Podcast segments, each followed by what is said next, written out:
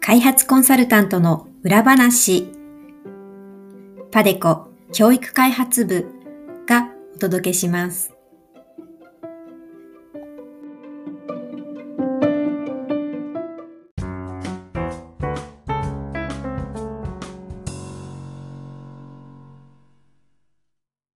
皆さんこんにちは。ポッドキャスト開発コンサルタントの裏話へようこそ。パデコ教育開発部の鈴木です。この番組では、国際協力の現場で活躍する開発コンサルタントというお仕事の舞台裏や素顔を様々なゲストとの対談を通じてご紹介します。番組を通じて開発コンサルタントというお仕事をより多くの皆さんに知っていただけたら幸いです。本日のゲストは2019年までパデコ教育開発部でご活躍されていた川島かなえさんです。川島さんは2012年から2019年までパデコ教育開発部に所属され、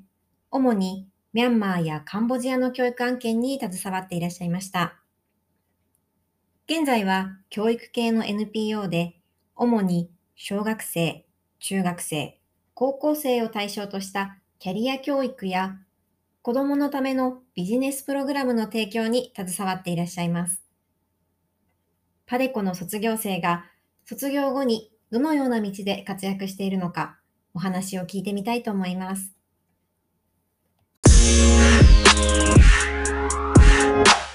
本日はパデコ教育開発部の卒業生の方にお越しいただきました。川島さんどうぞよろしくお願いします。よろしくお願いします。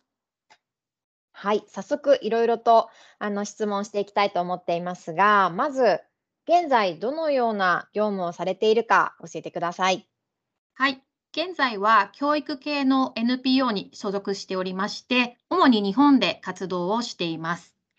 小学校、中学校、高校の生徒たちを対象として、社会人と子どもたちをつなげるような役割を担っているんですけれども、子どもたちが、ま社会人と関わる中で、ま社会の仕組みですとか、経済の動きというのを理解して、自分が将来生きていく上で、まどんな役割を担ってどう生きていきたいかって考えるようなキャリア教育のプログラムですとか、あとは、ま社会の動きを正しく理解するために、自分でビジネスを作って、子どもたちが会社を作ってやっちゃうみたいなプログラムを実施する NPO で活動をしています。はい。えっと、キャリア教育とか、あとは、子供たちが実際にビジネスとして会社を立ち上げるようなプログラムって、うん、すごく面白そうだなって思ったんですが、それは学校の課外活動として対応されてるんですか？はい、えー、キャリア教育についてはですね、学校の中にキャリア教育の時間というのがありますので、えー、授業として取り入れる学校が多いです。で、子どもたちが自分でビジネスを作って、実際に会社を経営しちゃうっていうプログラムについては、えなかなか授業の中で実施していくっていうのは難しいので、まあ、部活のような形で、まあ、有志の子たちが集まってやることが多いです。まあ、あとはそこに加えてですね、自分でやりたいと思った子たちがビジネスプランコンテストみたいなのに応募してきて、まあ、あの新しいビジネスを作るっていうことにチャレンジしてもらうようなプログラムもやっています。なるほど。えっと、小学校、中学校、高校の子どもたちが対象っていうことでしたが、今、コロナの状況で、それはオンラインでやられてるんですか？そうですね。コロナ禍になってからは、今すべてのプログラムをオンラインで実施しておりまして、ま、一部地域で、まあ、コロナがそそんなに、まあ、なんていうんですかね、深刻でない地域については、これまでの通りえ対面のものを継続している地域もありますけれども、基本的にはあのほとんどのプログラムがオンラインでやられています。えっと、私が小学生、中学生、高校生の時に、そういうキャリア教育の時間っていうのはなかったように記憶してるんですけど、私、えっと、公立の小中高進みましたけど、なかったかなって思うんですが、今は授業のカリキュラムの中にキャリア教育があるんですね。そうですね。昔、私たちが小中学生の頃も、職場体験とか、職場見学っていうのはあったんじゃないかなと思うんですが、それは鈴。木さん、経験ありますか？ありました。中学はい。生の時に、あの、し私は公民館に何か活動をしに行きました。どんな活動だったかちょっと覚えてないですけど、公民館に行きはい。ました。そうですよね。私も小学校の頃は、地元の企業に見学をしに行ったり、あと中学校になったら実際職場体験ということで、まあ、地元の企業にですね、何日か、まあ、1日2日行って、お仕事体験するみたいなことをやっていたことがあるんですが、まあ、そういったことは今の学校現場でもやられています。ただそこに加えてですね、まあ、私たちというのは、まあ、よりその地元の企業だけではなくて、まあ、あの地方の学校であれば都会の学校とつなげたりしてですね、子どもたちが多様な生き方から学べるような機会っていうのを提供しています。まあ、ですので今このコロナ禍ではオンラインでその企業の方と学校をつないでですね、いろんなお話をするですけれども、そこで大切にしているのは、職業を学ぶということではなくて、自分の大切にしたい価値観っていうのに気づくっていうことを、まあ、大切にしています。なので、大人の方からは、えーどんな会社で働いていて、どんな部署でどんな役割を担っているのかっていう、まあ、お仕事を理解するような内容を話していただくのではなくてですね、その方がご自身の人生の中で、まあ、どういったことを大切にして、自分の進学先だとか、働く場所だとか、働き方だとか、生き方っていうのを、まあ、決めてきたのか、人生の意思決定っていうふうに言いますけれども、その意思決定っていうのをどんなふうにしてきたのかっていうことを主にお話ししていただくことで、生徒たちが、あ、こんな考え方があるんだとか、あ、こんな選択肢ってあるんだとか、まだまだ自分ってあの知らないこといっぱいあるんだなっていうことに気づいてもらって、まあ、もしかしたらよく周りの大人からは、まあ、いい大学に行って大きな企業に入りなさいとか言われるかもしれませんが、まあ、それだけが全てではなくて、まあ、自分なりの自分軸を見つけるっていうようなことですね。自分軸っていうのを見つけて、自分らしい生き方、将来設計っていうのができるような、まあ、そういったマインドセットを育てるっていうことを意識して、まあ、学校の独自で行っている職場体験や職場見学っていうものとは少し違った内容で、まあ、プログラムを提供しています。うーん、ありがとうございます。えっと、私、あの、キャリア教育って最初に聞いたときに、まさに大人が今働いているその仕事の内容とか、どういう部署でどういう仕事をしていてっていうことを話していただくんだのかなって勝手に想像してたんですけど、そうじゃないんですね。価値観とか自分が大切にしている考え方とか、どうしてそのキャリアにあの就いたのかとか、そういうことを教えてもらえるっていうのはすごくいい機会ですね。そうですね。あの、今、大人たちがやってる仕事っていうのは、今の子どもたちが社会人になった時に本当にそのまま存在するとは限らないですよね。どんどうん、んど。んどん仕事っていうのは変化していますし、社会も大きく変化していく中で、今ある仕事が必ずしも将来まだあるとは限りませんし、やり方が同じだとも限りませんし、今あるような部署っていうのが、将来はもっとフラットになって、部署なんてものがなくなるかもしれないので、なので今のお仕事っていうのを理解するってことはあまり重要視していません。それよりも子どもたちが自分が大切にしたいこと、あと自分ってどんな人間なのかっていうのを自分自身で見つけて、まあ、そこを意識して自分の将来を作っていけるようにっていうところをあの工夫しています。うーん、なるほど。私も、もし私の時にあったら受けたかったなって今聞きながら思ってました。えっと、次の質問に行きたいと思うんですが、はい。淡島さん、パデコで仕事をされていた時、いつ頃まで主にどんな業務を担当していたか教えてください。はい、えー私は2012年から2019年の7年間、パデコの教育開発部に所属していました。主にこの7年間の中では、カンボジアの、えー前期中等教育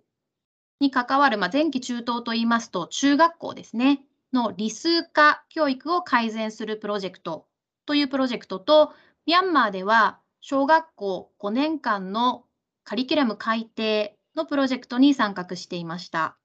パデコでのお仕事の中で、特になんか思い出に残っているようなエピソードってありますか？はい、えー、コンサルタントの、まあ、開発コンサルタントの仕事というのは、まあ、特に途上国、現地に行って仕事をしている時っていうのは、もう毎日があのエキサイティングで、本当に想像を超えたことが毎日起こるので、エピソードというのはものすごくたくさんあるんですけれども、まあ、仕事の中で本当にユニークだったなと思うのはですね、ミャンマーで、まあ、カリキュラム改定のプロジェクトに参画していたときに、えー、それまでのミャンマーというのは、えー、先生が前に立って教科書を読み上げて、生徒たちはその教科書に先生が言ったことをそのまま、まあ、もう一度リピートするっていうような、まあ、暗記中心、暗記中心の、えー、教育だったんですけれども、えー、このプロジェクトによってですね、子どもたちが自分たちで、まあ、興味を持って、えー、何か課題を見つけて、それを自分たちの力で、まあ、実験したり調べたりして検証をして、まあ、答えを見つけていくっていうような児童中心型の教育っていうのに大きく変わるっていうのがこのプロジェクトでの、まあ、狙っていたことだったんですが、えー、そこでですね、えじゃあどうすればそうやって教え方を大転換させることができるのかっていうことの工夫の一つでテレビドラマを制作しました。で、その時に、まあ、まあ、少し有名な、まあ、女優さんに出ていただいたり、まあ、男性の俳優さんにも出ていただいたんですけれども、えー、教育ドラマを作ったんですが、まあ、その経験が非常にあの自分の中ではユニークな思い出として残っています。えー、まあ、お仕事としてはそこがとても自分の思い出に残るものだったんですが、えー、加えて、まあ、ミャンマーでは本当に、え長い間、約5年ぐらいの期間をかけてですね、そのプロジェクトに参加していまして、え私と一緒に働いてくれていた、まあ、現地のカウンターパート、ミャンマー人の方々ですね、と一緒に本当に日々奮闘しながら、いろいろ話をしながら、プロジェクトを進めていたんですけれども、まあ、毎日一緒にお弁当を作ってきてですね、まあ、一緒にじゃない、私自身もお弁当を作るし、まあ、カウンターパートの皆さんもそれぞれお昼ご飯お弁当を作って持ってきていて、で、まあ、お昼ご飯の時間になると、それを一斉に広げるんですね、机の上に。で、ミャンマーの人というのは、自分自身のためのお弁当を作るのではなくて、まあ、おかずをこう何種類か多めに作って持ってきて、もうみんなで分けて食べることを前提としたお弁当を持ってくるんですね。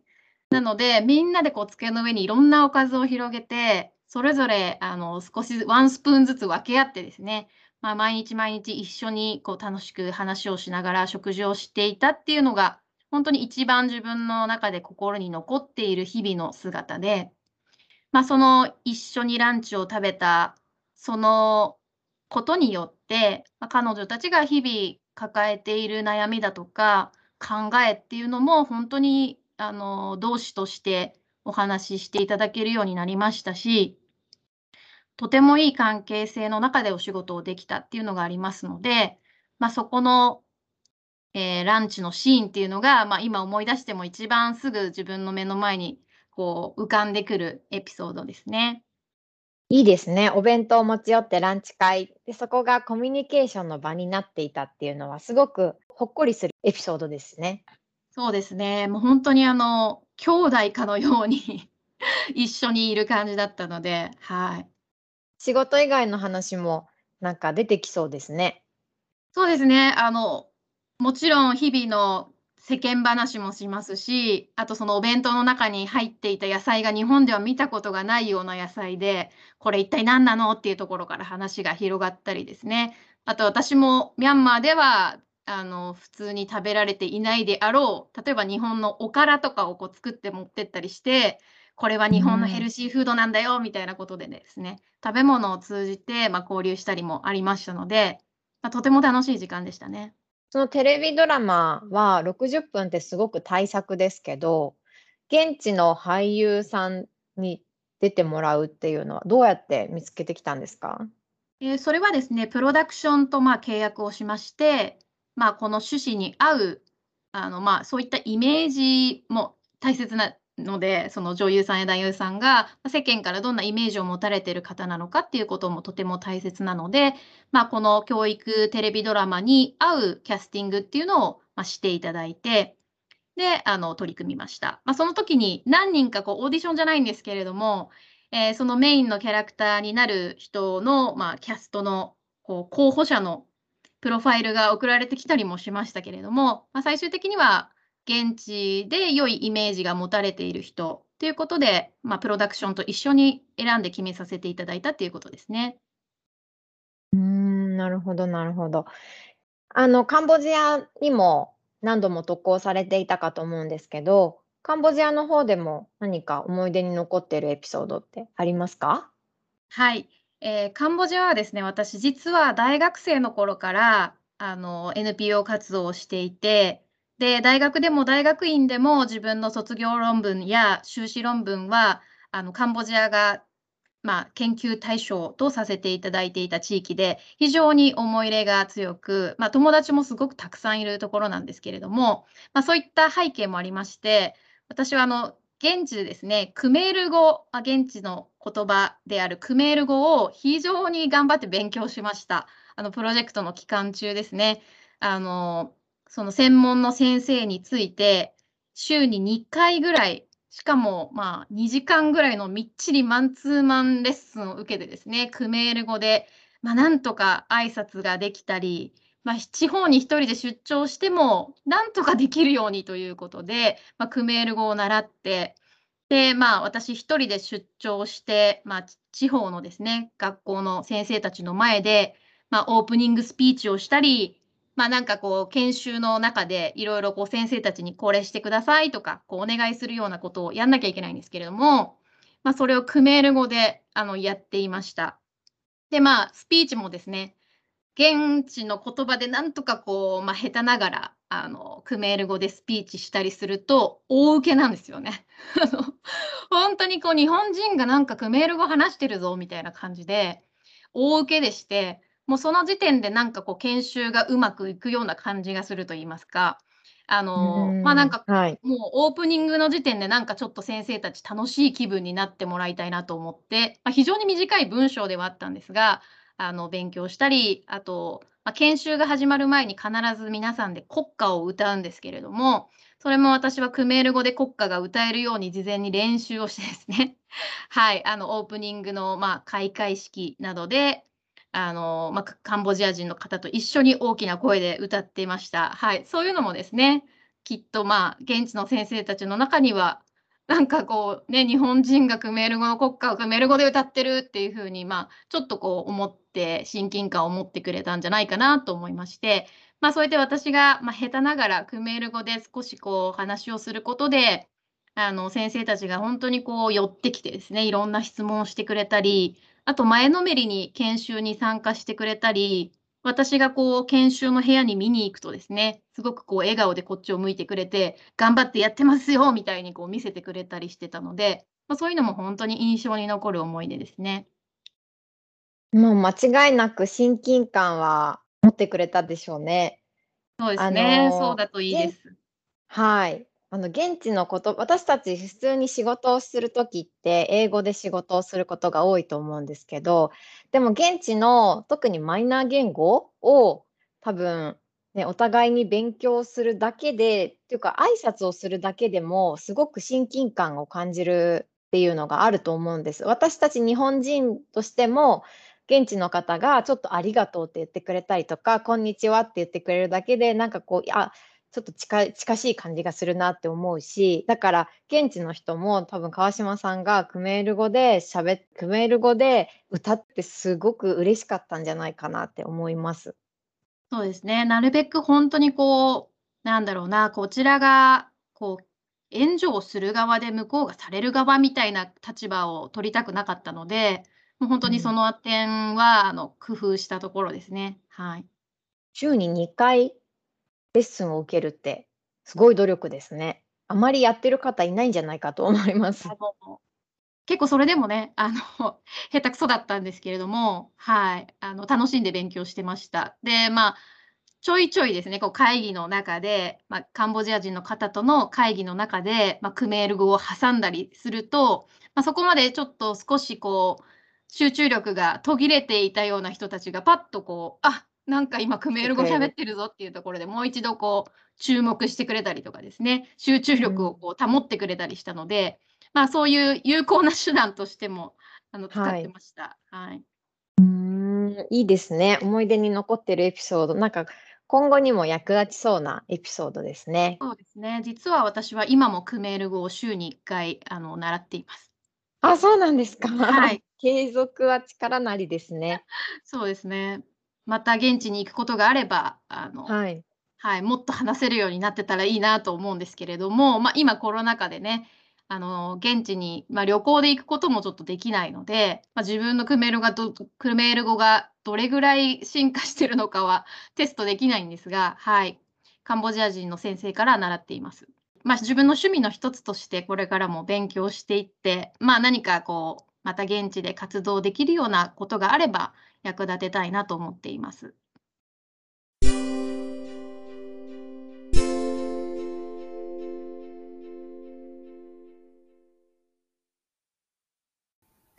次は、パデコ教育開発部からのお知らせコーナーです。この番組では皆さんからのコメントやリクエストも募集しています。番組で扱ってほしいテーマ、質問、ご意見、ご感想などありましたら、Facebook、Twitter、YouTube にぜひぜひお寄せください。なお、パデコ教育開発部のウェブページは、アルファベットで padeco.education でアクセスしていただくことができます。また、この番組のプロフィールページに Facebook、Twitter、YouTube へのリンクも載せていますので、そちらもぜひチェックしてみてください。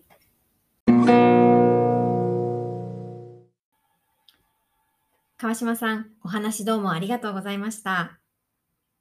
ミャンマーでのお弁当のエピソードや、カンボジアでクメール語を習っていたというエピソードがとても印象的でした。今週の配信では、現地の方々とまさに一緒にプロジェクトを進めていた、そんな川島さんのパデコ時代のお話と、それから現在の業務の内容を中心にお届けしました。来週は川島さんのインタビューの後半部分をお届けする予定です。次回の配信は来週10月15日にお届けする予定です。皆さんどうぞお楽しみに。パデコ教育開発部が送る開発コンサルタントの裏話でした。それではまた来週。